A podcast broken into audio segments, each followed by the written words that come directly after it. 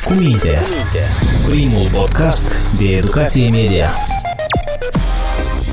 Înțelegem împreună ce e fals și ce-i pe bune. 6 zile până la alegerile prezidențiale. Atât a mai rămas până vom decide cine ne va fi președintele pentru următorii 4 ani.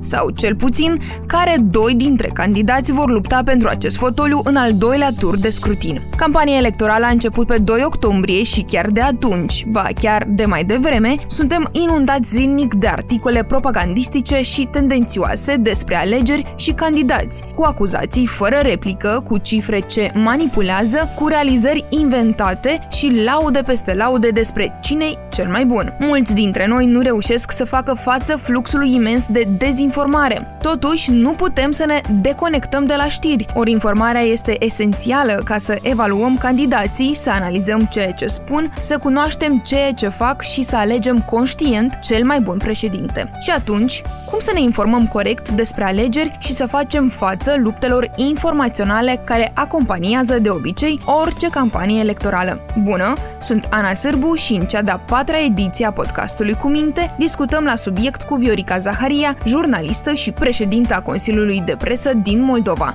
Bună, Viorica! Bună ziua! Campania electorală pentru alegerile din 1 noiembrie este pe ultima 100 de metri. Cum ți s-a părut până acum lupta pentru fotoliul prezidențial din punct de vedere informațional?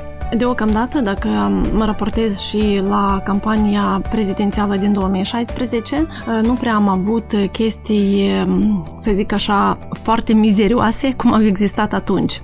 Avem însă foarte multă manipulare și chiar urmăresc o parte din portalurile care transmit știri din Republica Moldova și văd că unele dintre ele pot scoate declarații din context ale politicienilor, pot să manipuleze prin interpretări, pot să răstălmăcească, dacă pot să spun așa, unele declarații, astfel încât aceste declarații ale unor politicieni capătă un cu totul alt sens. Cât de onești sau mai puțin onești sunt candidații în sensul informării cetățenilor și cât de mult au recurs la manipulare și propagandă? Bine, primul pas al politicienilor ca să-și informeze potențialii votanți este să-și publice programele electorale, să-și publice declarațiile de avere. Deci, în sensul ăsta, practic, toți au făcut-o. Nu știu câtă lume s-a interesat cu adevărat de aceste programe electorale, dar ar fi un sfat ca atunci când vrei să te informezi corect într-o campanie electorală, să deschizi, în primul rând, informația directă, din surse directe, despre candidații respectivi. Astfel, e bine omul să se uite la programele electorale, la declarațiile de avere, mă rog, asta aici avem niște repere referitoare la integritate. Cum au luptat candidații între ei? Deocamdată aș zice că nu avem atacuri foarte dure care să pornească exact de la candidați. Cum am zis, probabil presa care sprijină acești candidați sau presa care este finanțată de acești candidați își permite deja să manipuleze, să încadreze greșit anumite declarații sau informații.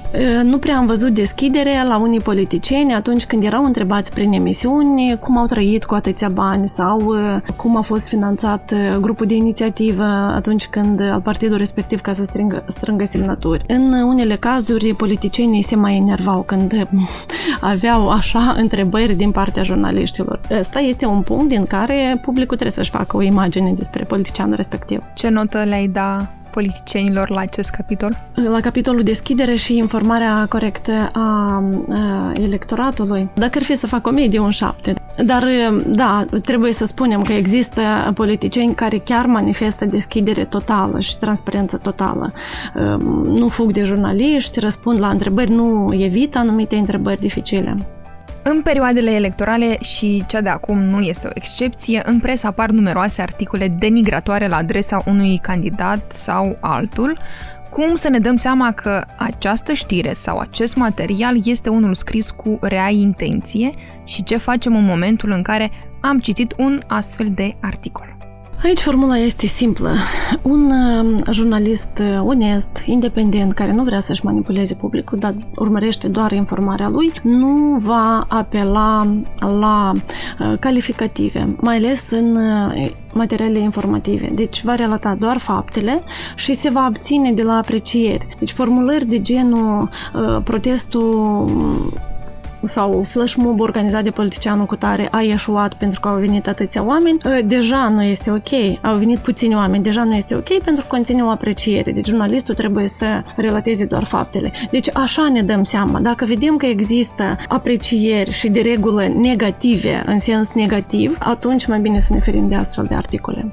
Și în momentul în care depistăm astfel de articole, ce facem? Ne informăm din alte surse? Care sunt pașii? Apelul pe care noi îl facem de obicei către oameni ca să se informeze din diferite surse este o sabie cu două tăișuri. De ce? Întrucât omul de acasă nu are timp să stea, să consulte foarte multe surse. Deci el are dreptul la o informație corectă. Totuși, realitatea din Republica Moldova este de așa natură astăzi că atunci când ni se pare o declarație, de exemplu, făcută de un politician cumva ciudată, care ni se pare improprie cu profilul acestui politician, da, atunci merită să căutăm.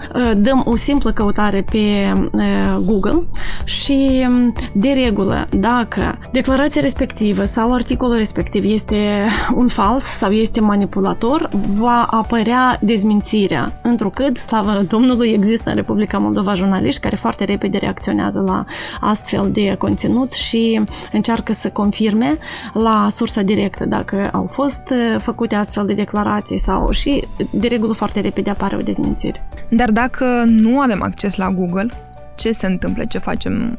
Butonăm alte canale de televiziune? Cum încercăm în așa caz să facem? Și aici există un sfat. În Republica Moldova, ca și peste tot, există o presă care este credibilă și respectă standardele profesionale, care și-a construit o reputație în timp și tocmai către această presă noi încercăm să-i orientăm pe consumatorii de presă.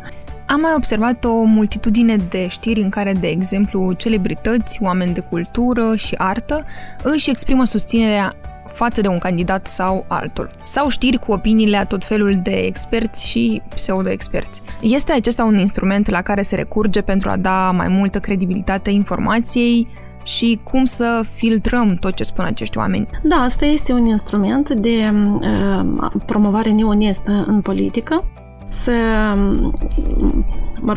atragi diferite persoane publice despre care să spui că iată, te susțin. Și cazurile astea sunt reale, există vedete care, au simpatii politice și lucrul ăsta nu este un delict, desigur. Dar când ni se par ciudate sau contrar convingerilor pe care noi le cunoaștem ale unui actor, să zicem, din nou, verificarea este soluția la îndemână. Și aici avem câteva opțiuni, cum am zis, dăm o căutare pe Google, numele respectiv și, de exemplu, cum a fost Nicolae Botgros, votul mixt, ca să dau un exemplu din trecut.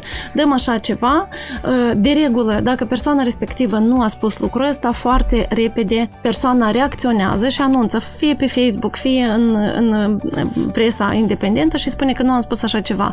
Deci omul de acasă va vedea că chestia asta foarte repede a fost dezmințită. Un alt pas este, dacă avem mai mult timp, să căutăm pagina de Facebook sau blogul omului respectiv să vedem dacă este așa ceva acolo. Dacă știrea respectivă apare pe cele mai importante, să zic, portaluri sau instituții de presă din Moldova, înseamnă că gata, este adevărată. La ce alte instrumente apelează sau se recurge în presă pentru a conferi credibilitate unei informații, ca să știm mai exact de ce să ne ferim? Ca de exemplu, pentru mine sunt cele care îmi provoacă reacții emoționale puternice. Apelul la emoții este o componentă puternică a propagandei și dezinformării. De ce?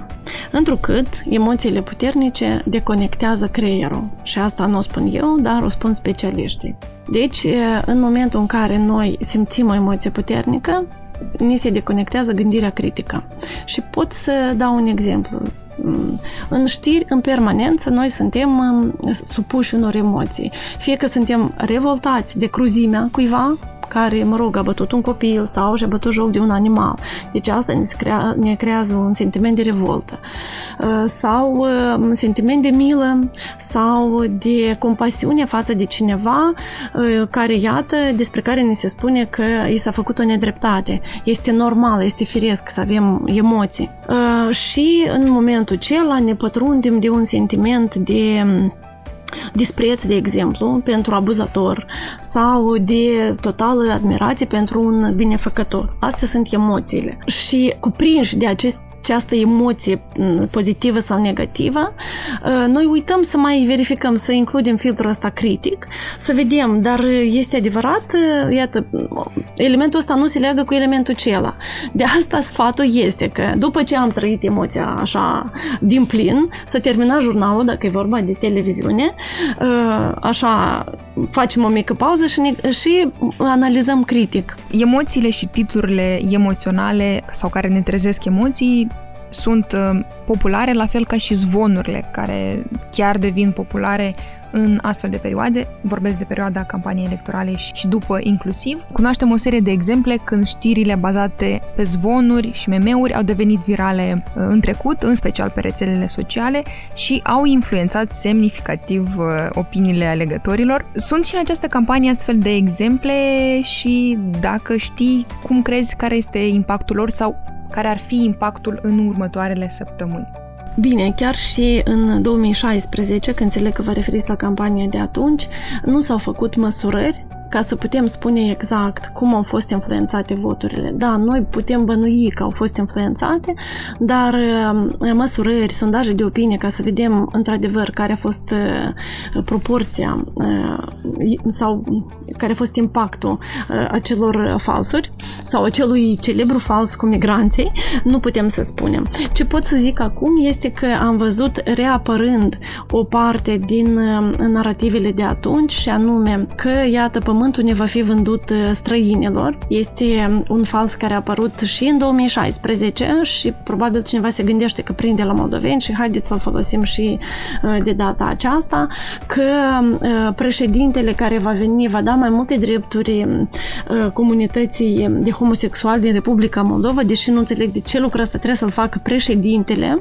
Deci iar este, se speculează cu niște fobii, mă rog, cu niște stereotipuri. Te gândești că aceste știri, articole, dacă le putem numi așa, pot avea un impact de lungă durată sau mai mult de scurtă durată sau o încercare de a avea impact asupra alegătorilor? Eu cred că modelează, influențează gândirea alegătorilor, unei părți din electorat cu siguranță, mai ales că ele sunt repetate, iar atunci când repeți o minciună de mai multe ori, ea poate fi luată drept adevăr, deci aici este pericolul cel mare. Ce riscuri își asumă un cititor sau un consumator media în momentul în care citește doar titlul și ulterior îl distribuie? Voi detalia puțin despre titluri. Standardele jurnalismului profesionist spun că titlul trebuie să conțină esența știrii sau esența materialului. Varianta cea mai bună este să fie o propoziție din subiect și predicat. Și, desigur, această propoziție trebuie să fie neutră, fără să conțină diferite aprecieri sau cuvinte de genul șocant exclusiv. Riscul când un om doar scanează vizual un portal, de exemplu, și alege titlul și distribuie articolul, este că poți astfel multiplica un fals sau multiplica o informație manipulatoare care poate nu este falsă în totalitate, dar conține un mesaj manipulator, denigrator la adresa cuiva. Pe rețelele de socializare am observat o serie de materiale distribuite de pe site-uri dubioase care încurajează modalități alternative de votare, ca de exemplu informații eronate precum că vom putea vota prin mesaje text sau prin intermediul rețelelor sociale, cum să ne dăm seama că este vorba de falsuri. Eu nu am văzut deocamdată astfel de mesaje, dar bănuiesc că este o inițiativă a cuiva de a se distra. Sincer vă zic, pentru că nu cred că în staful unui politician, chiar și celor care folosesc metode neoneste de promovare în campanie, stă cineva să inventeze astfel de lucruri ca oamenii să nu vină la vot. Dimpotrivă, politicienii ar trebui să fie interesați ca oamenii să vină să voteze. Și în cazul ăsta, cum ne dăm seama? Deschidem știrea și vedem care este sursa. Să vedem dacă se face trimitere la o hotărâre a Comisiei Electorale Centrale despre schimbarea modalității de vot sau despre o nouă posibilitate de votare sau, nu știu, la vreo hotărâre de guvern sau la altceva. Deci ar trebui să căutăm sursa concretă, sursa oficială a acestei informații. Viorica, au mai rămas câteva zile până duminică 1 noiembrie când ne vom prezenta la urne ca să votăm. Care ar fi cel mai important sfat pe care l-ai da ascultătorilor noștri despre cum să consume informația în acest scurt timp rămas? Nu vă lăsați copleșiți de emoții, de titluri care vi se par intrigante și interesante. Încercați să vă informați din media credibilă și avem în Republica Moldova, da, sunt puține instituții de presă, dar care nu vor minți niciodată, vor prezenta informații despre toți candidații de o manieră neutră, astfel încât să-l lase pe consumator să-și facă o alegere, dar nu să-i influențeze subtil alegerea. Viorica, îți mulțumim pentru discuție și pentru sfaturile prețioase pe care ni le-ai dat. Dragi ascultători, cel mai probabil în următoarea perioadă, tematica politică va domina pe ecranele televizoarelor, în ziare și pe site-uri, dar și în feed-urile noastre din social media. Nu vă lăsați duși de nas, iar dacă dați peste un fals sau un articol ce manipulează, nu îl propagați, raportați, avertizați și pe ceilalți. Rămâneți sceptici și aveți grijă ce alegeți să consumați, iar dacă nu sunteți siguri, Mediacritica.md și podcastul Cuminte vă vin în ajutor. Filtrează cu mintea trează. Urmărește-ne pe Google Podcasts, Apple Podcasts și SoundCloud. Podcastul Cuminte este realizat de Centrul pentru Jurnalism Independent cu sprijinul Ambasadei Finlandiei la București, în cadrul proiectului Instrumente inovatoare de educație media pentru cetățeni bine informați. Cuminte, primul podcast de educație media. Înțelegem împreună ce e fals și ce e pe bune.